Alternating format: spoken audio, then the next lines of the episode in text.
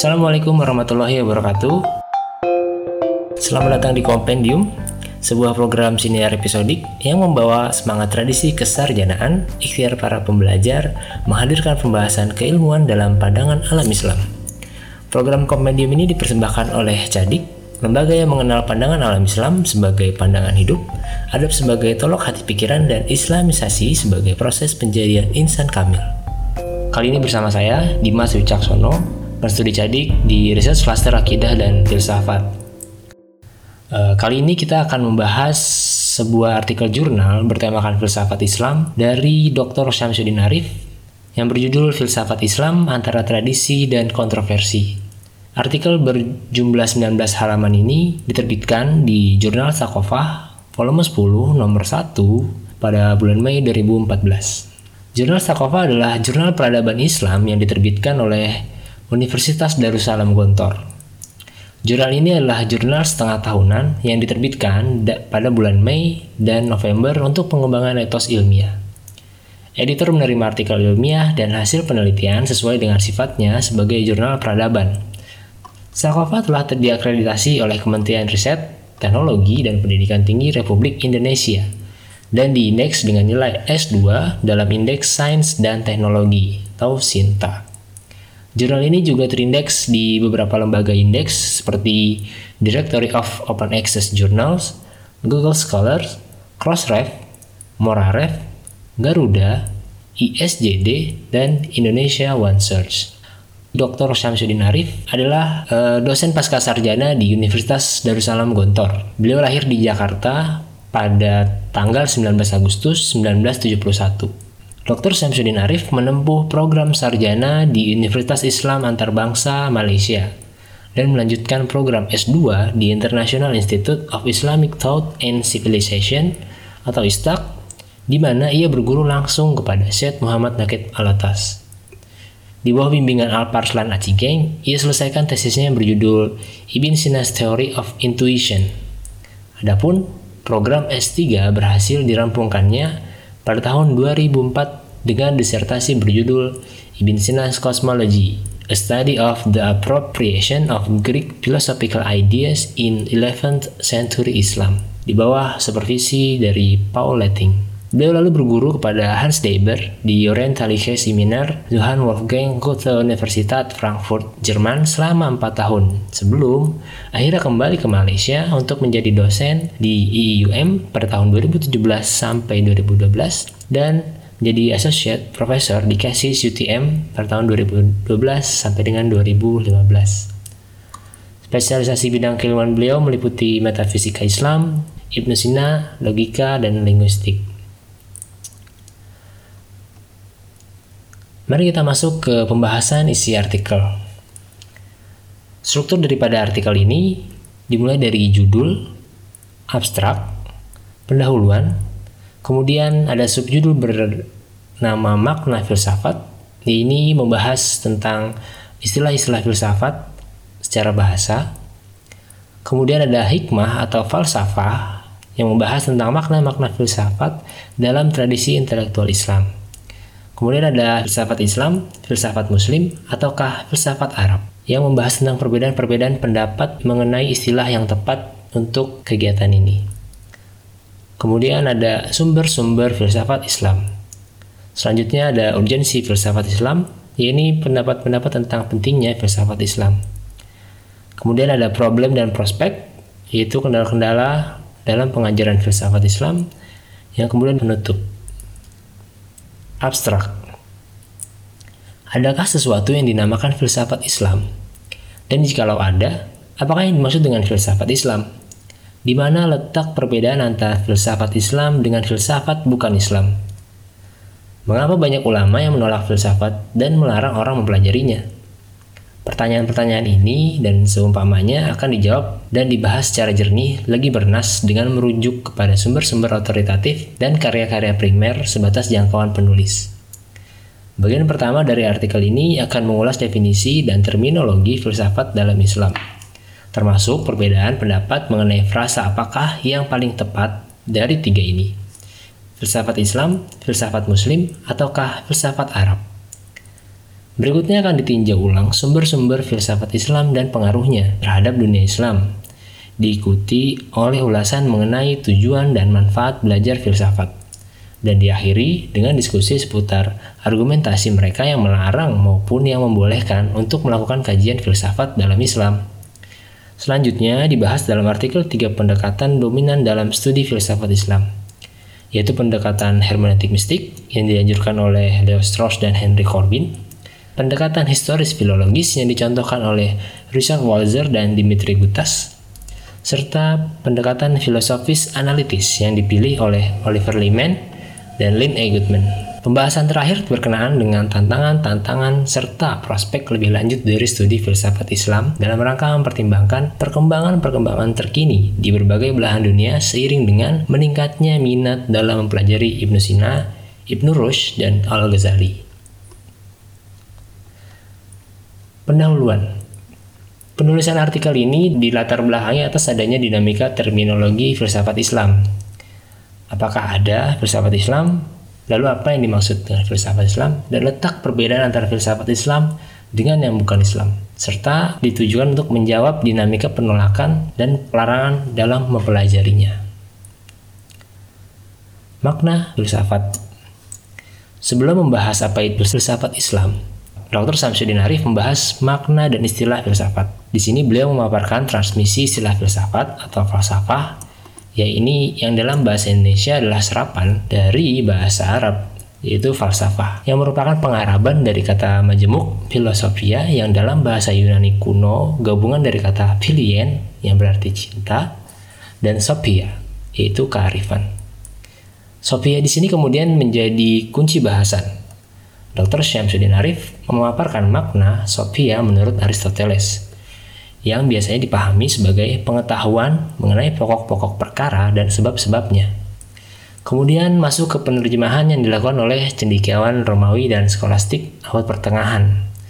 Ya kini Sophia menjadi sapiensia yang definisinya menurut Saint Thomas Aquinas adalah pengetahuan yang membahas sebab-sebab utama dan sebab-sebab umum Sapientia meneliti sebab-sebab inti dari segala sebab. Pengertian ini dipakai hingga abad ke-18. Kemudian Dr. Syam menyimpulkan atau meringkas. Singkatnya, filsafat itu ilmu pengetahuan yang dicapai manusia dengan akal pikirannya. Para filsuf mempelajari aneka persoalan alam semesta. Mereka adalah kelompok orang yang di zaman sekarang kita panggil sebagai saintis. Betul, filsuf adalah saintis karena makna itu belum dikenal pemisahan dan pembedaan sempit seperti yang dikenal saat ini antara filsafat dan sains, antara filsuf dan saintis, antara ahli biologi dan ahli geologi, dan seterusnya. Istilah sia dan turunannya dalam arti yang sempit baru populer digunakan sejak dua abad terakhir. Hal tersebut menyebabkan istilah filsafat mengalami pengerucutan arti hingga akhirnya dimaknai tak lebih dari sekadar kajian spekulatif terhadap usul-usul dan pokok-pokok yang mendasari sesuatu. Lalu ketika dihubungkan dengan cabang ilmu tertentu, filsafat kemudian dipahami sebagai perenungan mendalam dan penguraian menyeluruh tentang persoalan-persoalan asasi, prinsip-prinsip, dan hukum-hukum dalam ilmu yang bersangkutan. Muncul istilah filsafat ilmu matematika, filsafat ilmu fisika, filsafat ilmu biologi, filsafat ilmu pendidikan, filsafat ilmu ekonomi, dan lain-lain.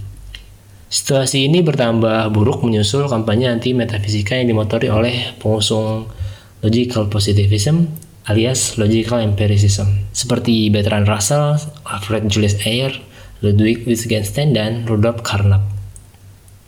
Menurut mereka, filsafat bukanlah ilmu tentang Tuhan, alam, dan manusia yang kini sudah dikapling-kapling menjadi teologi, fisika, biologi, kimia, psikologi, antropologi, sosiologi, ekonomi, dan sebagainya itu. Filsafat, uraian logis lagi matematis atas bahasa yang digunakan oleh ilmuwan sebagai medium penyampai pengetahuan. Intisari doktrin mereka tersimpul dalam ungkapan masyur dari Wittgenstein. Was ich sagen was, las ich lar sagen wovon man nicht reden kann, darüber muss man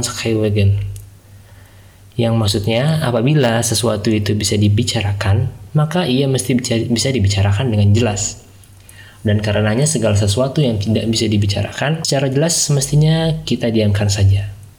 Dr. Syamsuddin Arif mengkomentari ini dengan kalau pendapat ini diikuti, niscaya Plato dan Aristoteles pun tidak akan layak disebut filsuf, sebab hanya kaum positivis logis sajalah yang pantas menyandang gelar tersebut.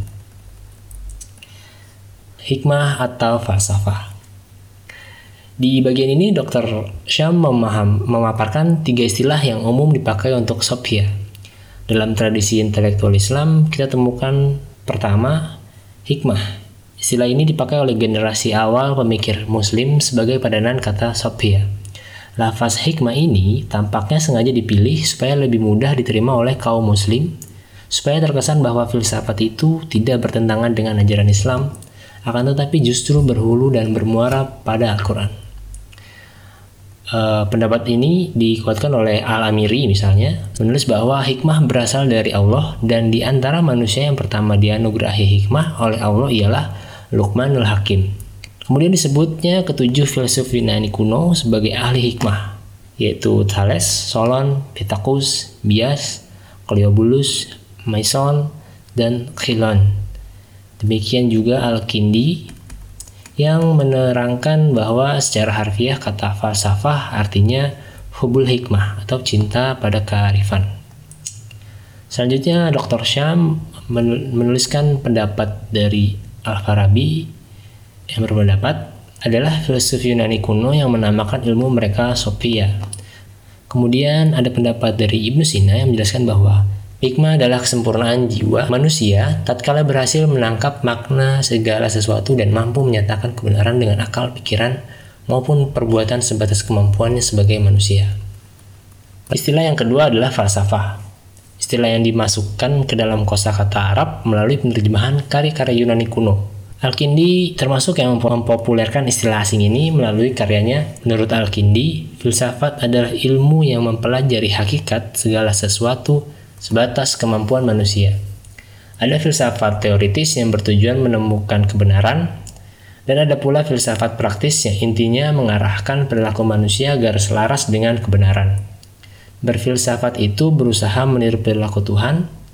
Filsafat adalah upaya manusia mengenal dirinya, tambah Al-Kindi. Kemudian ada pendapat dari Al-Farabi, Filsafat itu definisinya dan esensinya ialah ilmu yang mempelajari segala sesuatu yang ada sebagaimana adanya. Ada juga pendapat dari Ikhwanus Sofa.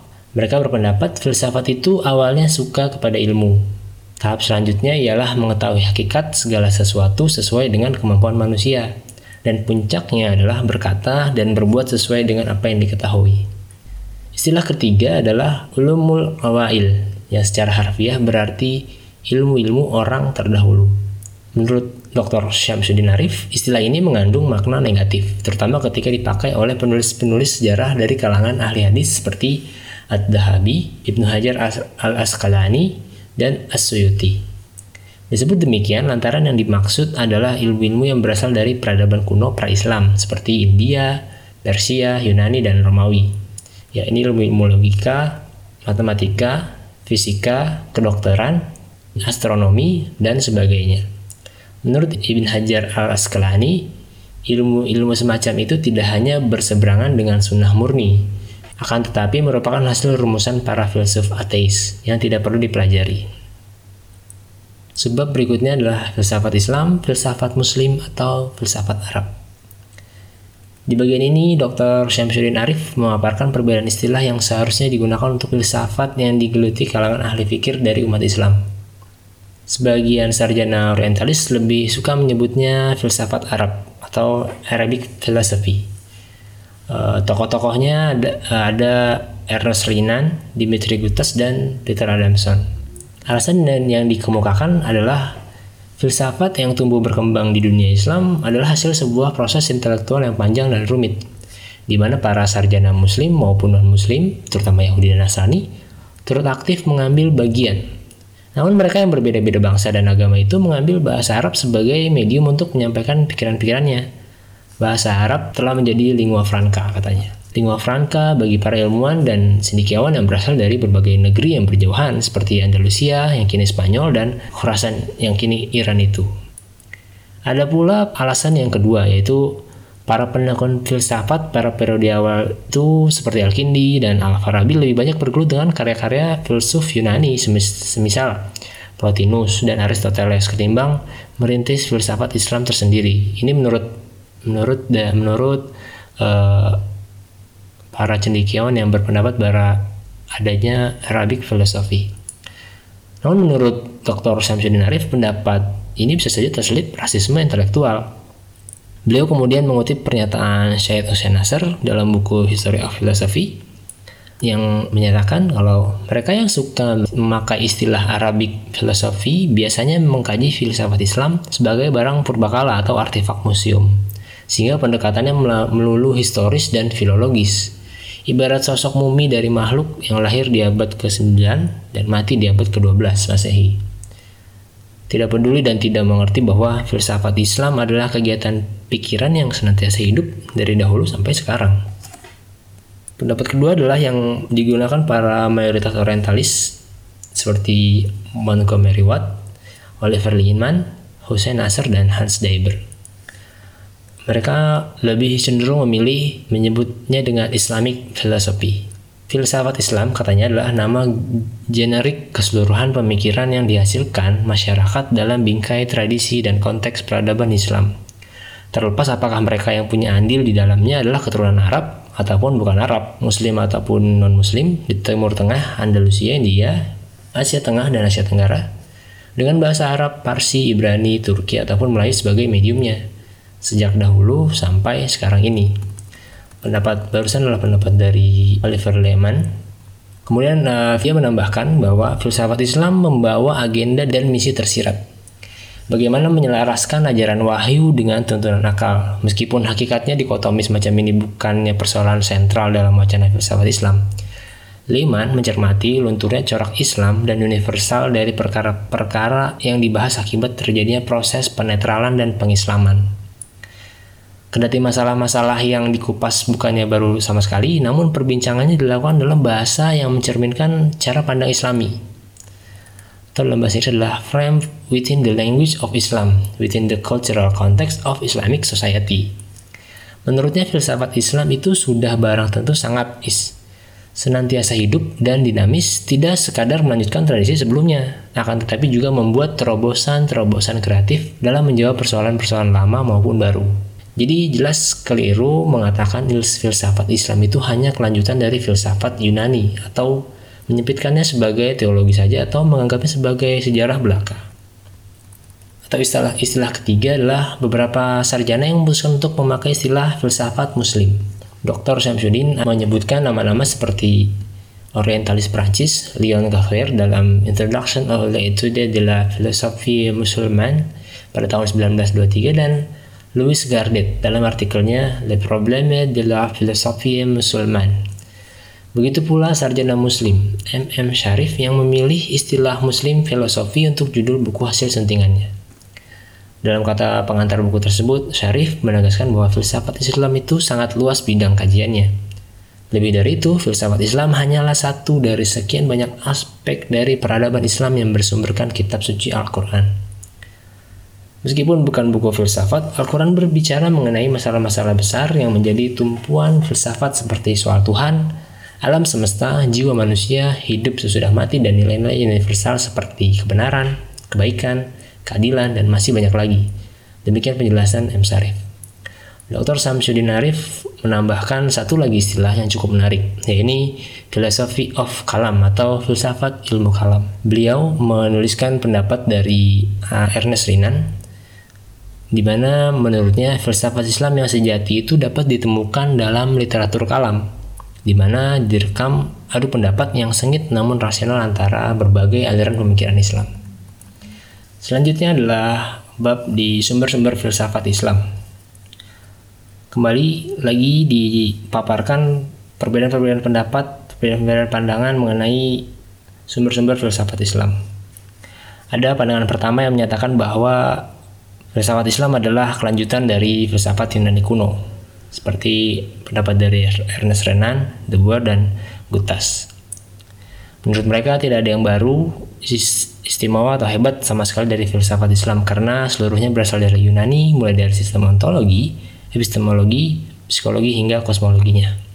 Pendapat ini juga dianut oleh sebagian sarjana muslim semisal Ali Sami al-Nasyashar yang menganggap filsafat Al-Kindi, Al-Farabi, Ibnu Sina dan semisalnya itu tidak layak disebut filsafat Islam karena elemen-elemennya yang universal maupun yang partikular semua berasal dari Yunani, campuran dari Aristotelianisme dan Neoplatonisme.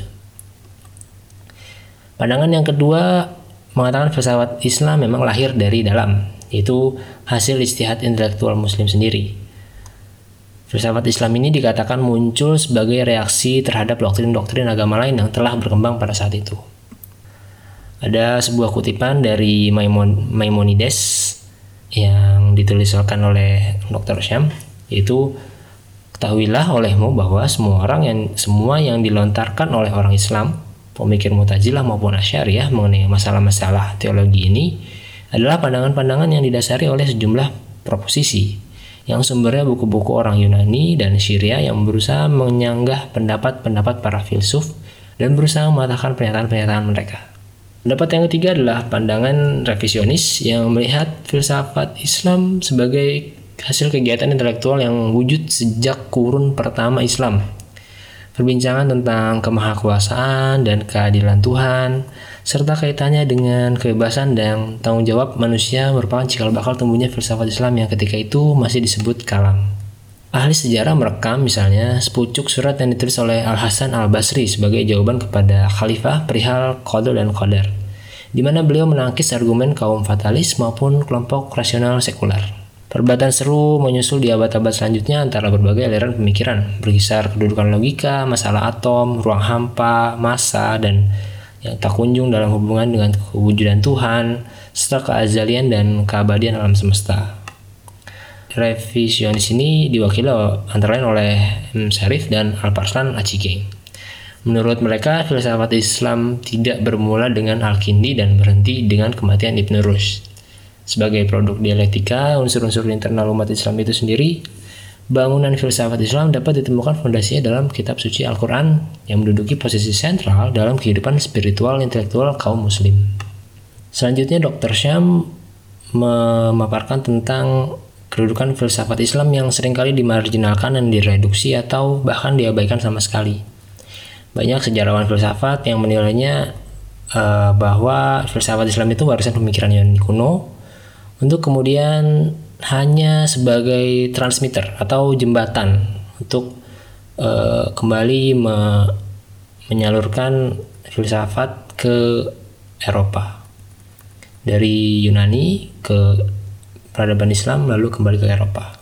Padahal sebaliknya, para pemikir Muslim telah mengupas dan mengurai, melakukan analisis dan elaborasi, menjelaskan dan menyanggah, mengkritik dan menilai, menyaring dan mengubah sesuaikan, mengurangi dan menambahkan, memperkenalkan konsep-konsep baru atau menyuntikkan makna baru ke dalam istilah-istilah yang sudah ada dan menawarkan solusi-solusi baru untuk persoalan-persoalan perennial dalam filsafat.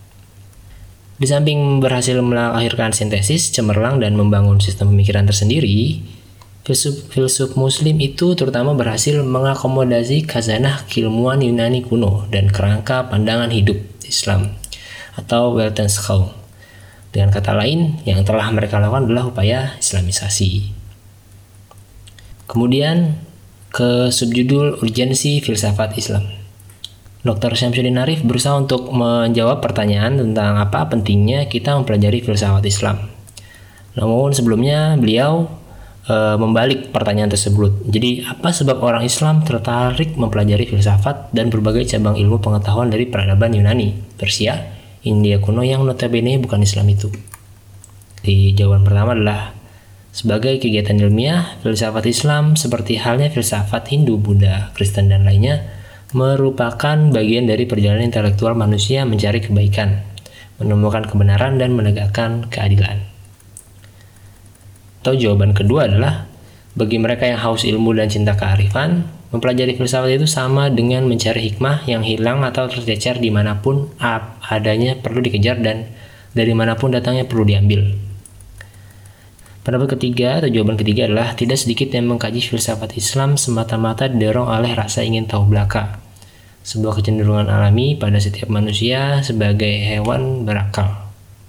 Pendapat selanjutnya adalah seperti yang mungkin sebagaimana Ibnu Sina dan Aquinas sebutkan, motivasi orang mempelajari filsafat bersifat religius pragmatis dalam arti untuk membangun argumen rasional demi mengukuhkan keyakinan agama masing-masing bagaimana keimanan itu bisa dipertahankan secara akal. Kemudian sebab problem dan prospek. Bagian ini Dr. Syamsuddin Arif menggambarkan kendala-kendala yang ada dalam uh, proses pengajaran dan pembelajaran filsafat di dunia Islam.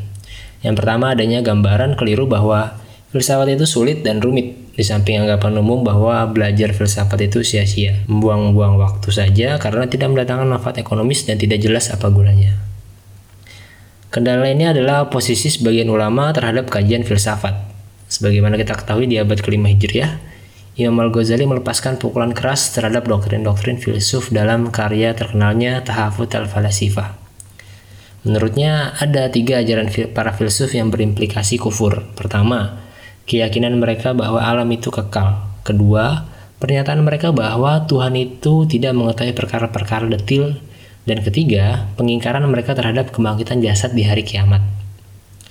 Adapun metafisik, meta, matematika, fisika, astronomi yang mereka menjadi bagian dari ilmu mereka tidak ditolaknya. Artinya, Imam Al-Ghazali tidak melempar filsafat dalam satu keranjang. Akan tetapi bersikap kritis, selektif, ada yang mesti dibuang dan ada yang bisa dimanfaatkan. Kriterianya adalah apakah ia bertentangan dengan akidah atau tidak. Imam Al-Ghazali juga memilah ilmu mereka, ilmu mereka dalam enam kategori yang tercela dan yang tidak tercela, yang bisa membuat orang jadi kafir dan yang tidak menyebabkan kufur, dan yang dapat menjadikannya ahli bid'ah dan tidak membuatnya begitu. Kemudian dari segi akidah, para filsuf dikelompokkan menjadi tiga golongan, ateis, naturalis, dan golongan ahli metafisika seperti Socrates, Plato, dan Aristoteles yang ajaran ini juga sangat mengandung kekeliruan, kesesatan, dan kekufuran. Selanjutnya pendapat atau fatwa yang tegas dikeluarkan oleh Ibnu Sahal. Ibnu Sahal menjawab sebagai berikut. Filsafat adalah pangkal kebodohan dan penyelewengan, kebingungan dan kesesatan. Siapa yang berfilsafat, maka butalah hatinya dari kebaikan-kebaikan syariah yang suci, yang dikuatkan dengan dalil-dalil dan bukti-bukti yang gamblang. Siapa yang mempelajarinya maka ia bersama kehinaan, tertutup dari kebenaran dan terpedaya oleh setan. Dan seterusnya, dan seterusnya. Kemudian ada pendapat dari Asyuti, fatwa tersebut di atas cukup mewakili karena sebelum itu para ulama dari Imam As-Syafi'i hingga Ibnu Taimiyah berpendapat sama, yaitu haram hukumnya belajar ilmu kalam, filsafat dan logika. Sejumlah alasan dikemukakannya bahwa itu menyimpang keluar dari bahasan agama. Namun menurut uh, Dr. Syam penting itu diketahui bahwa Asyuti pun menurunkan kutipan panjang dari kitab Faisal al-Tafriqah di mana Imam Al-Ghazali menyatakan bahwa maksudnya bukan haram mutlak, melainkan haram karena banyak dampak buruknya. Meski dengan pengecualian bagi dua jenis orang, yaitu mereka yang mempunyai masalah, ibarat orang yang sakit memerlukan obat, dan kedua, mereka yang kuat akalnya, mantap agamanya, dan teguh imannya ibarat dokter yang ingin mengobati orang sakit atau mematahkan pemikiran sesat atau menjaga keimanannya agar bis, agar tidak bisa diguncangkan oleh pemikiran keliru. Selain kendala-kendala itu, studi filsafat Islam juga dirundung masalah metodologis. Sejauh ini, pendekatan historis dan filologis masih mendominasi ketimbang pendekatan logis analitis. Hal ini dicermati oleh banyak sarjana muslim maupun non-muslim. Oliver Liman misalnya melihat tiga pola pendekatan orientalis terhadap filsafat Islam. Pertama, pendekatan ala, ala Leo Strauss yang menganggap filsafat Islam itu ekspresi kemunafikan, upaya mengendorkan ketegangan yang terjadi antara akal dan wahyu, antara filsafat dan agama, antara Jerusalem dan Athena. Liman menilai kerangka dikotomi seperti ini simplistik dan reduksionis. Kedua, pendekatan historis filologis yang kemudian distilahkan Greco-Arabik, sebagaimana dikerja, dikerjakan oleh Richard Wazer yang para dan para pengikutnya. Ciri khasnya adalah melacak sumber-sumber Yunani, Romawi, Persia, dan India kuno untuk setiap ide, konsep, teori, dan argumen para filsuf muslim. Asumsi dasar pendekatan ini adalah filsafat Islam itu barang impor. pinjaman, jiplakan, atau turunan pemikiran-pemikiran yang telah berkembang sebelumnya. Namun pendekatan ini pun banyak dikritik antara lain dari almarhum Musin Mahdi, mantan guru besar di Harvard. Penganut pendekatan ini mungkin karena ada mengidap helenopilia, begitu terobsesi dengan asal-usul dan ketergantungan setiap peradaban pada peradaban lain sehingga menafikan konteks lokal dan daya kreatif manusia. Menurut Liman, adalah para filsuf muslim itu sudah barang tentu melakukan adopsi dan adapsi. Liman menulis yang dikutip oleh Dr. Syamsuddin Arif, They did not just accept the concepts which were handed down to them, but adapted them and constructed new concepts to make sense of the nature of the problems as they saw it. Maka pendekatan ketiga ini yang dianjurkan oleh Liman adalah mengkaji filsafat sebagai filsafat, bukan sebagai naskah kuno atau narasi sejarah intelektual. Artinya, Diperlukan analisis logika yang kuat dan tajam terhadap konsep-konsep, teori-teori, dan argumentasi para filsuf muslim untuk menguji validitasnya atau kelemahan-kelemahannya.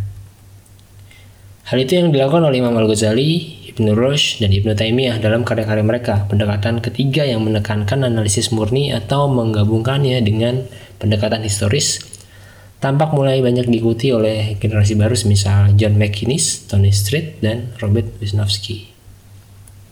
Penutup, Dr. Sam Sudin Arif uh, mengatakan bahwa kita masih punya harapan menyaksikan kajian filsafat Islam masih berlanjut di dunia Islam dan kian semarak di banyak perguruan tinggi di Eropa dan Amerika. Semakin banyak karya filsuf muslim yang telah diterjemahkan ke dalam bahasa-bahasa mereka. Dan juga diskusi-diskusi berbagai aspek pemikiran yang terus uh, dikaji secara serius dalam bentuk tesis dan disertasi yang kemudian e, telah disenaraikan dalam Bibliografi of Islamic Philosophy oleh Hans Deiber.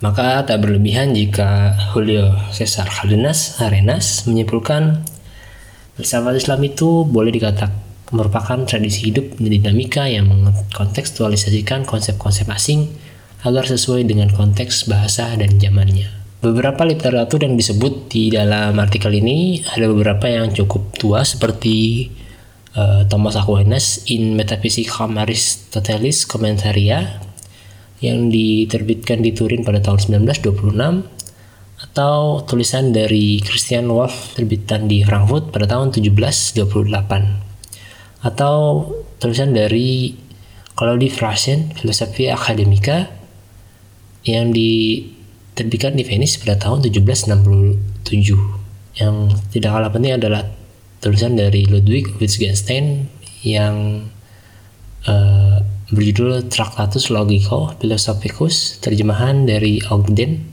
New York tahun 2003 berdasarkan cetakan pertama Kegan Paul tahun 1922 juga ada Rasail Al-Kindi Al-Falsafiyah tahun 1950 atau kitab-kitab seperti Ialumidin dari Ibnu Sina Al-Farabi dan beberapa tarik seperti dari Adzahabi yang paling penting adalah tulisan dari Syed Hussein Nasr History of Islamic Philosophy dan juga bersama uh, dengan Oliver Liman tahun 1966 diterbitkan oleh Routledge.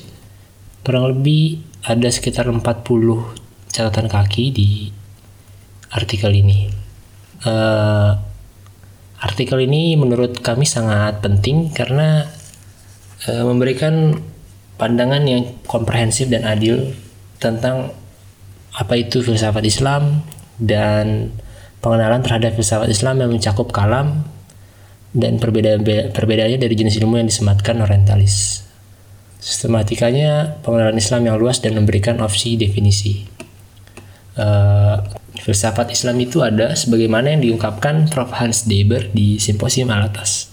Bukan sebagai transmitter atau pelanjut dari filsafat Yunani, seiring Islam memiliki tradisi keilmuan tersendiri yang menjabarkan segala objek dan ilmu dari wahyu dan menjadi upaya islamisasi ilmu yang dilakukan generasi ilmu terpaut abad-abad lamanya. Demikian pembahasan topik bertemakan filsafat Islam pada kompendium episode kali ini. Ikuti podcast Jadi Kompendium di Spotify dan Anchor agar tetap terhubung dengan pembahasan-pembahasan berikutnya. Silakan kunjungi akun media sosial kami, Cadik Indonesia pada Instagram, Twitter, Facebook, dan YouTube channel. Terima kasih telah mendengarkan. Assalamualaikum warahmatullahi wabarakatuh.